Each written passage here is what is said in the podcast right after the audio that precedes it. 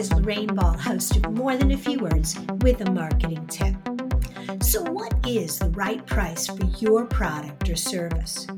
Most business owners struggle with this question because they confuse the cost of producing the product with the value that it brings to the customer.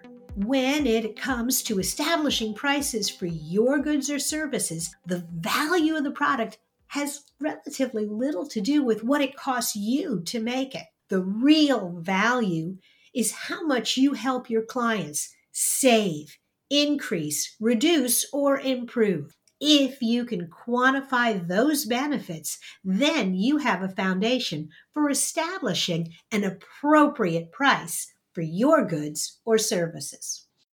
Pricing is just one of the many elements you need to consider when you're working on your business plan. If you're ready to get started, look for the link to our free business plan outline in the show notes. This has been another episode of More Than a Few Words. Thanks for listening.